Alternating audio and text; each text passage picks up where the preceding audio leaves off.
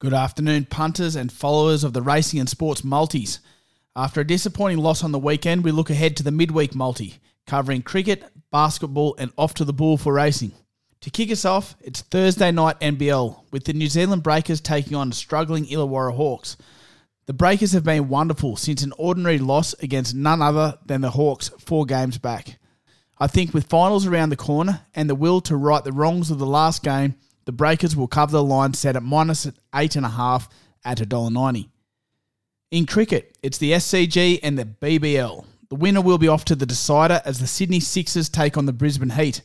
With the Australian players off to India, both sides are a little depleted, and I think the Sixers have both the depth and experience in these big matches to get the job done at $1.53 and book themselves another showdown with the Perth Scorchers.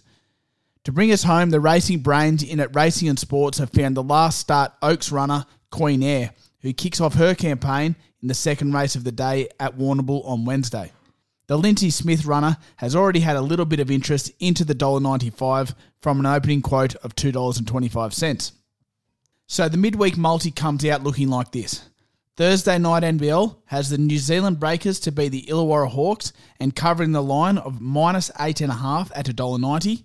Into the BBL, we like the Sydney Sixers to beat the Brisbane Heat at $1.53, also on Thursday night. And racing sees us venture to the Bool, where it's race two, number 10, Queen Air, to win at $1.95.